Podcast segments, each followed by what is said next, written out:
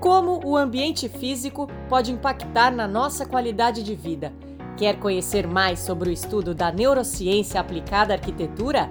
No podcast da NeuroArc Academy, você encontra muito conteúdo sobre o assunto, que vem cada vez mais ganhando espaço e transformando vidas. Muito bem, Rádio Arquitetura, Rádio das Mentes Criativas. Bom dia para você que está conectado comigo aqui em radioarquitetura.com.br, também através do aplicativo Radiosnet e agora com imagens pelo Facebook nesta quarta-feira, 18 de novembro de 2020, agora 9 horas e 21 minutos. Hoje um dia muito especial aqui na Rádio Arquitetura, porque teremos a estreia do mais novo programa aqui na rádio para conversar com você sobre neuroarquitetura, o programa Neuro na Arquitetura, que terá a apresentação das arquitetas Priscila Benck e Gabriela Sartori, da NeuroArc Academy. E eu vou chamar elas aqui para entrar no programa, já dar as boas-vindas para as nossas queridas Gabriela Sartori e também Priscila Benck. Bom dia, meninas! Bom dia! Olá! Ah, que alegria receber vocês, viu? Trocar essa gentileza, poder aprender mais sobre neuroarquitetura com duas mestres. Sejam bem-vindas à casa de vocês, tá? Alexandre, muito obrigada pelo convite de estar aqui, a gente estreando esse programa, né, Gabi? Estamos muito felizes para falar, como você bem, bem comentou, de um assunto que é tão especial, a gente ama tanto, então para nós é um grande prazer a partir de agora estar nas quartas-feiras de manhã aqui, ao vivo, falando sobre esse assunto. Quando tu fala a gente ama tanto, vou pedir permissão para me incluir nessa, tá? Porque. Boa! Porque da, desde o primeiro contato com a neuroarquitetura, obviamente eu tenho interesse naquela parte dos sons, né? Mas é, é tão amplo, tão ampla a neuroarquitetura, porque ela mexe com o, bem mais precioso que nós temos, né? Que é a nossa vida. Então, parabéns, espero que a rádio esteja à altura de vocês para transmitir todo o conteúdo aí, fiquem à vontade, tá? Muito obrigada, o prazer é nosso. A gente. 20 minutos vão passar rápido, né, Pri? 20 minutinhos de programa, e eu acho que vale também a gente já convidar quem está aqui nos assistindo e nos ouvindo, que esteja então conosco toda quarta-feira às 9h20 da manhã, né, Alexandre? Boa, ótimo. Deixa eu até, vou pegar aqui para a gente ter uma noção pela rádio, Gabi e Priscila. Nós temos várias cidades pelo Brasil todo ouvindo aqui o programa nesse momento, em Goiânia, no Rio de Janeiro, Belo Horizonte, Porto Alegre, Lauro de Freitas, que fica na Bahia, Ribeirão Pires, em São Paulo, Videira, em Santa Catarina, Campinas, Curitiba, São Gonçalo, no Rio, Portão, Novo Hamburgo, enfim. Então, é, é um assunto que realmente né, mexe com tanta gente, né? E eu vou te dizer é, é evidente, está dentro do ramo da arquitetura, mas impacta todas as pessoas, né? Porque não tem como tu passar despercebido, porque a neuroarquitetura nos envolve, ela está presente. O que, que seria, vamos, vamos começar a puxar o fiozinho dessa meada, o que, que seria a neuroarquitetura? Qual é a, a, o início dessa história toda, Pri e Gabi? Eu acho perfeito a gente começar por esse ponto mesmo, né, Alexandre? Vamos, vamos conceituar o que, que é neuroarquitetura. E a gente aqui da NeuroArc Academy, a gente gosta de dizer que é um termo popular, uhum. né? Então, se a gente for e mais embaixo um pouquinho e tentar desmembrar essa palavra, a gente vai ver que a gente está falando de duas ciências. Então, a gente está falando da neuro, neurociência, uhum. e da arquitetura, que a gente está falando do design, a gente está falando dos ambientes. Então, no momento que a gente une esses dois estudos, que já são muito sólidos, né, que já, já tem uma grande história, mas quando a gente junta eles, a gente começa a entrar num outro mar de conhecimento, que é exatamente o que você está falando como que os ambientes físicos realmente impactam na gente, no nosso comportamento.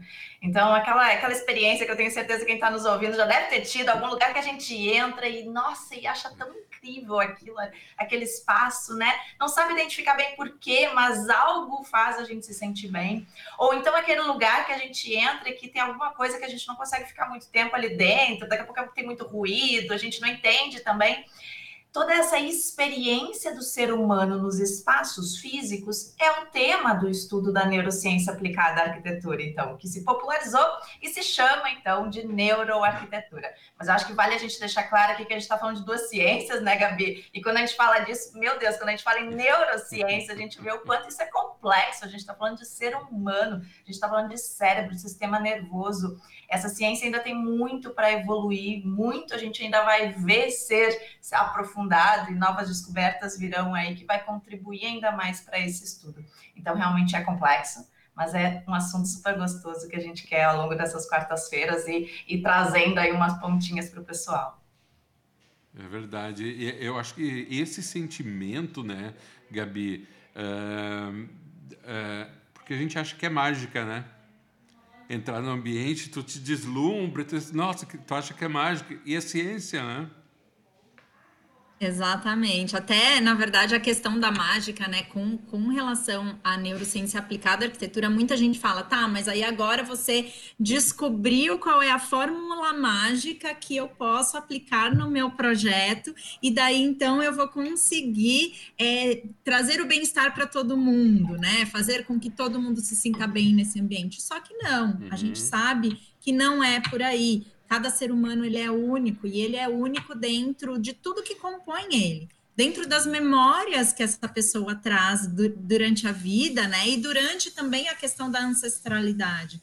Então a gente tem que levar em consideração que não, não existe fórmula, fórmula mágica, a gente não vai conseguir aplicar um conceito de projeto que seja eficiente para todo mundo, né? Pode uhum. ser eficiente para o Alexandre, pode ser eficiente para a Pri, mas de repente para mim pode não ser por conta da minha história de vida, né? Então tudo isso precisa ser levado em conta e a gente precisa ter essa, essa noção de que não é uma fórmula mágica, para cada projeto a gente vai sim precisar se debruçar para quem são as pessoas que a gente está projetando, para daí sim a gente conseguir ser mais assertivo. Eu acho que essa imprevisibilidade, né? Porque ela leva em conta toda a minha história, leva em conta o meu psicológico, o que me envolve. Acho que é o mais fascinante de tudo, porque os casos não se repetem, né? É exatamente isso. Acho que a Gabi traz muito bem essa, essa questão das memórias das pessoas e da importância da gente, como, como arquiteto e designer, né, de se interessar mais por isso e se envolver com outras áreas. Né? Então, aqui a gente está falando da neurociência e arquitetura, mas por que não trazer psicologia? Por que não trazer outras áreas relacionadas à saúde que estudam comportamento humano, né? Para a gente ter essa compreensão mais profunda. E daí é até interessante, Alexandre, é, a gente talvez fazer um contexto histórico de, uhum. de como que começou tudo isso, até para o pessoal aqui poder compreender que, na verdade, essa visão mais multidisciplinar não é algo tão recente. Uhum. Se a gente vai avaliar a própria história da arquitetura, se tem os arquitetos e designers que estão nos ouvindo aí, vão lembrar do, da primeira publicação sobre o tema, que foi de Vitrúvio. Vitrúvio foi um arquiteto romano que viveu lá no século I antes de Cristo. E se a gente pegar as publicações de Vitrúvio, a gente já começa a ver ali ele falando sobre a necessidade do arquiteto, né, do projetista, de se envolver também com outros estudos, estudos da área da matemática, estudos da área da medicina, é, da acústica, né, dos sons, enfim, várias outras áreas, porque está tudo conectado.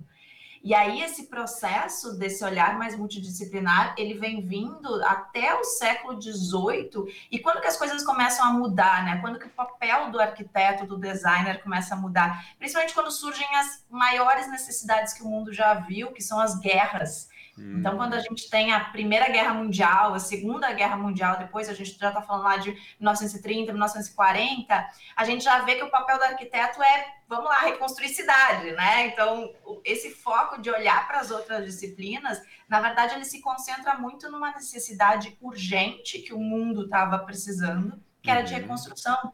E nesse momento tem que ser uma reconstrução rápida, barata, né? Que talvez não vai ter o olhar cartão para o ser humano ali, mas tem que ter um lar para as pessoas. E, e, é, e, é, legal entender esse contexto todo, porque daí só depois da, da Segunda Guerra Mundial é que volta esse olhar para a multidisciplinaridade, né? Que tem a ver, né, Gabi, muito com o que a gente está falando hoje. Então, é legal fazer esse contexto para entender, ó, lá antes de Cristo já se falava sobre isso, aí depois vem as guerras, a gente muda o foco do arquiteto, e depois quando a gente começa a falar já de 1950, agora há pouco, acontece um outro marco que é a inclusão, então, que é a construção de uma, de uma edificação nos Estados Unidos, que muda um pouquinho a, a figura das coisas, né, Gabi? Acho que a Gabi pode é. dar sequência aí. Exatamente, eu acho que dentro desse contexto histórico, para a neurociência aplicada à arquitetura, teve um grande marco, que é uma pessoa que ela é, é, referenciada em todos os estudos. Sempre quando a gente fala da história da neurociência na arquitetura, essa pessoa vai ser lembrada, que é o médico virologista Jonas Salk.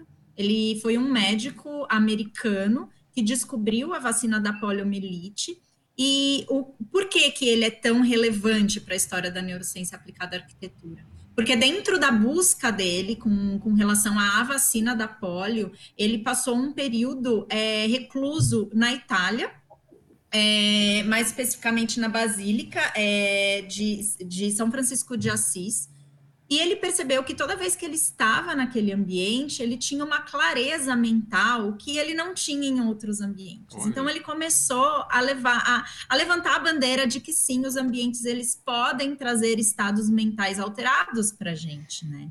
E quando ele volta então para os Estados Unidos, inclusive ele diz que uh, o insight para a vacina é, aconteceu durante esse período dele na Itália e quando ele volta para os Estados Unidos, ele volta muito, muito certo de que esse foi um dos grandes fatores que ajudou ele para essa descoberta. E daí então ele tenta recriar essa atmosfera que ele vivenciou na Basílica, lá na Itália, nos Estados Unidos, na construção do Instituto Salk, que é um instituto que é, ele fica ele, ele foi construído né, em San Diego, na Califórnia, e foi construído a pedido do Jonas Salk pelo arquiteto Louis Kahn. Né? Então, eu acredito que se tem bastante arquiteto e designer aqui, já deve conhecer essa edificação, que é o Instituto Salk. Ele fica ali bem uh, na, na, na, no oceano, de, de frente ao Oceano Pacífico, é realmente uma construção icônica, aonde numa construção, numa arquitetura moderna, ele recriou a atmosfera da Basílica da Itália. Então, aí, e daí ele, ele levou isso adiante, ele recebeu um prêmio por conta dessa edificação, e na, um prêmio de arquitetura, e ao receber esse prêmio, ele faz um apelo aos arquitetos. Ele fala: olha, vão a fundo, se encontrem com cientistas, vão entender o poder desses ambientes no impacto das pessoas. E eu acho que daí que surge, acho que com esse incentivo do Jonas Salk é que começa de novo uma movimentação. Então, a origem, o berço é Estados Unidos, como o Gabi falou. E daí é fundada nos Estados Unidos em 2003 a Academia Americana de Neurociência e Arquitetura, a ENFA, que é a nossa base de estudo. Então, Gabi e eu, a gente foi para lá, inclusive, a gente participa das conferências, a gente foi estudar na New School, que é, que é a faculdade daí que se dedica a esse curso também. E, e muito pegando daí o gancho da ENFA, então, em 2003, e a gente começou a se apaixonar tanto por esse assunto que ano passado a gente teve a oportunidade então de criar aqui no Brasil a NeuroArc Academy, que então o Alexandre faz parte também, é, que é a nossa Academia Brasileira de Neurociência e Arquitetura, e a gente muito incentivada também pelo discurso do Jonas Sol, que a gente quer muito aqui no nosso país também reunir profissionais da área da arquitetura, do design, da medicina, da farmácia, da biologia, enfim, para que juntos a gente possa aí discutir para se aprofundar e, e, e, talvez, apesar de não ter uma receita de bolo, como a gente falou antes, uma fórmula mágica, mas que a gente possa juntos, é, talvez, trilhar uma caminhada mais sólida, mais profissional, mais responsável mesmo em relação a esse assunto. A, a gente sabe que a arquitetura ela se ramifica em vários pontos, né? Mas o, seguindo o nome popular, né, a, a neuroarquitetura é o futuro da arquitetura, Gurias? Já é o presente, a gente Olha, sabe que já é o presente. Já é o presente. Já é o presente. Ela já é o presente, mas eu falo, é o futuro no sentido de mais pessoas aderirem, mais pessoas se conscientizarem, porque o que eu noto muitas vezes é que os arquitetos já uh, praticam a neuroarquitetura, só que não sabem que aquilo que estão fazendo se chama neuroarquitetura, ou não exploram todas as possibilidades. Nesse sentido, ainda tem um campo vasto a ser explorado?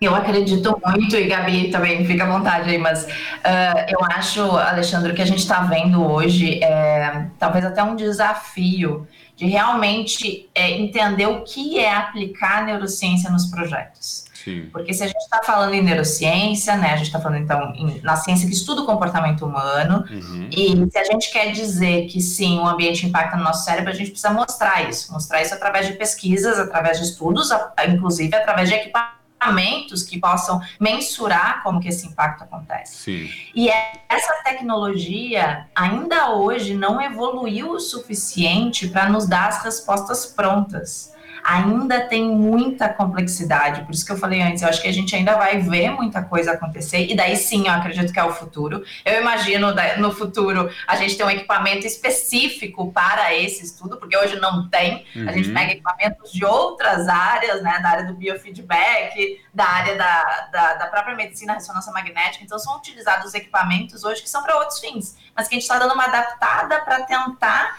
compreender como que acontece esse impacto. Então, eu acredito num, num, futuro, talvez com equipamentos mais, mais objetivos para isso, para que a gente tenha mais clareza dessa aplicação. Uhum. É, Gabi, qual é a tua opinião? Eu, é, eu acho que esse sim é o futuro, eu acho que muito depende da tecnologia, do investimento, né? Do Boa. que gente vai ter disponível para seguir com esses estudos. E eu acho que talvez, Alexandre, o que a gente pode dizer agora é que a gente está passando por um momento em que, a partir do momento em que a gente começa a estudar e começa a mudar a chavinha, né? A gente começa a ficar consciente do nosso papel. Uhum. E daí sim eu acho que, vo que, que você traz, ah, as pessoas de repente já aplicavam isso. Não, na verdade, não é que elas aplicavam é, neurociência na arquitetura. Uhum. A, agora elas estão começando a ficar conscientes de que o projeto, o que elas fazem, o que elas interferem ali no ambiente físico, vai interferir e vai impactar no, no ah, ser sim. humano e vai fazer com que ele uh, melhore a saúde, melhore o desempenho ou o contrário. E daí eu acho que com isso, com essa consciência, a gente começa a ter mais responsabilidade.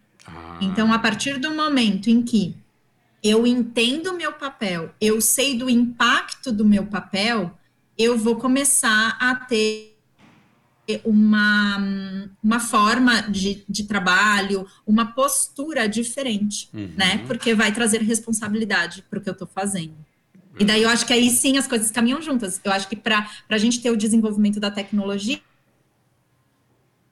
profissionais conscientes e responsáveis com relação ao seu papel. Sim. E talvez até, né, desculpa, só complementando, Gabi, talvez até formando times mais multidisciplinares, né, já que isso é necessário. Sim. Então, fazer a leitura de um equipamento de medição do cérebro é uma coisa que, que arquitetos e designers não são formados para isso. Boa. Então, a gente precisa estar em parceria com neurocientistas, com psicólogos, para ter essa visão e realmente esse aprofundamento. Muito bacana. Gurias, a gente está indo quase para o finalzinho do programa, mas antes de encerrar, eu queria que vocês falassem um pouco mais da NeuroArc Academy, porque eu sei que tem cursos maravilhosos lá para o pessoal, já vamos dar uma pincelada em cima disso daí. Aqui a Gladys Killing Bem-vindas, Priscila e Gabi. Ela fala: esse tema é maravilhoso, diz que está adorando. Já vamos aproveitar e mandar um beijo para a Gladys, que está de aniversário hoje. Então, feliz ah, Parabéns, Gladys! Feliz Coisa aniversário. Boa. O meu docinho. Primeira vez que a gente tive... é bolo. Uhum. É, primeira vez que eu tive aqui, Alexandre, foi com a Gladys. Foi com a Gladys, no programa dela e da Ana, claro. Gladys. A Pat Becker dizendo o seguinte: maravilhosa estreia, meninas. Programa desafiador. Desafiador, acho que é uma palavra muito interessante para se aplicar, né? Eu acho que sim, é um desafio mesmo, porque se a gente fala de algo que é tão complexo, como é que a gente traz isso num, né, num, num bate-papo aqui leve e gostoso? Porque isso é um dos propósitos da NeuroArc Academy, né? Uhum. Então, a gente, quando a gente fundou a academia, a gente queria, assim, trazer esses vários profissionais, essas várias visões, mas de uma forma leve, de uma forma acessível. Então, é por isso, como você falou, a gente tem uma série de cursos e iniciativas. É, que, que trazem para as pessoas em diferentes momentos. Então, enfim, essa é a nossa, é o desafio mesmo, como a Paty falou, mas a gente acredita muito que com dedicação, né, e com responsabilidade a gente consegue sim se aprofundar. Muito Isso bem. mesmo. E daí só. Gabi. É, é, o Alexandre tinha falado dos nossos cursos, a Pri falou. Gente, para quem quiser saber mais, é só entrar no nosso site, neuro.arc.br. Lá vai ter todas as informações dos cursos, dos eventos, tudo que está rolando dentro da academia. Show de bola. Gurias, uma estreia muito bacana. Eu fico muito feliz com essa nossa parceria. Primeiro, porque vocês são duas queridas aí que se expressam bem e trazem uh, essa questão da, como a Pri falou, da ciência, que muitas vezes é um emaranhado de, de, de, de, informação de uma maneira bastante acessível para as pessoas. Eu acho que isso é algo extremamente importante, né? sem perder o conteúdo, obviamente, né? sem perder a seriedade do conteúdo, mas trazer isso num patamar em que as pessoas possam se interessar e compreender o que está sendo dito. Então, parabéns. Uh, Quarta-feira que vem temos a segunda edição do programa e eu já vou dizer que eu já estou ansioso pela segunda parte já. Bora, vai ser bem legal. Temos, inclusive, várias novidades também semana que vem que a gente quer falar para vocês. Então, tá bom. Gabriela Sartori, Priscila Benck, ambas da NeuroArc Academy, muitíssimo obrigado. Uma ótima semana para vocês. Ah, quem quiser seguir vocês, qual é o arroba no Insta, gurias? Arroba NeuroArc underline Academy, é isso, né, Pri? Eu sou, eu sou meio. Eu esqueço os nomes. Arroba é NeuroArc underline Academy, é isso aí. Então tá bom. Deixa eu ver, chegou mais um recadinho no finalzinho aqui. Alessandra Alencar Nogueira, amei, diz ela. Então tá aqui, ótimo, que bom. Que bom. Acho que é o objetivo do programa mesmo, fazer com que as pessoas interajam e se interessem e a gente possa passar todo esse conteúdo. Meninas, uma ótima semana, muito obrigado pela parceria. Quarta-feira que vem estamos de volta às 9h20 da manhã, tá bom? Legal, é isso mesmo. Obrigada, Alexandre. Beijão. Obrigada, pessoal. Valeu. Obrigada, gente. Tchau, tchau. Tchau, tchau. Muito bem, foram as arquitetas. Este foi mais um podcast exclusivo da NeuroArc Academy. Para ter acesso a outros conteúdos mais completos, faça parte do nosso membership. Mais informações www.neuro.arc.br. Esperamos você em nosso próximo podcast. Até lá!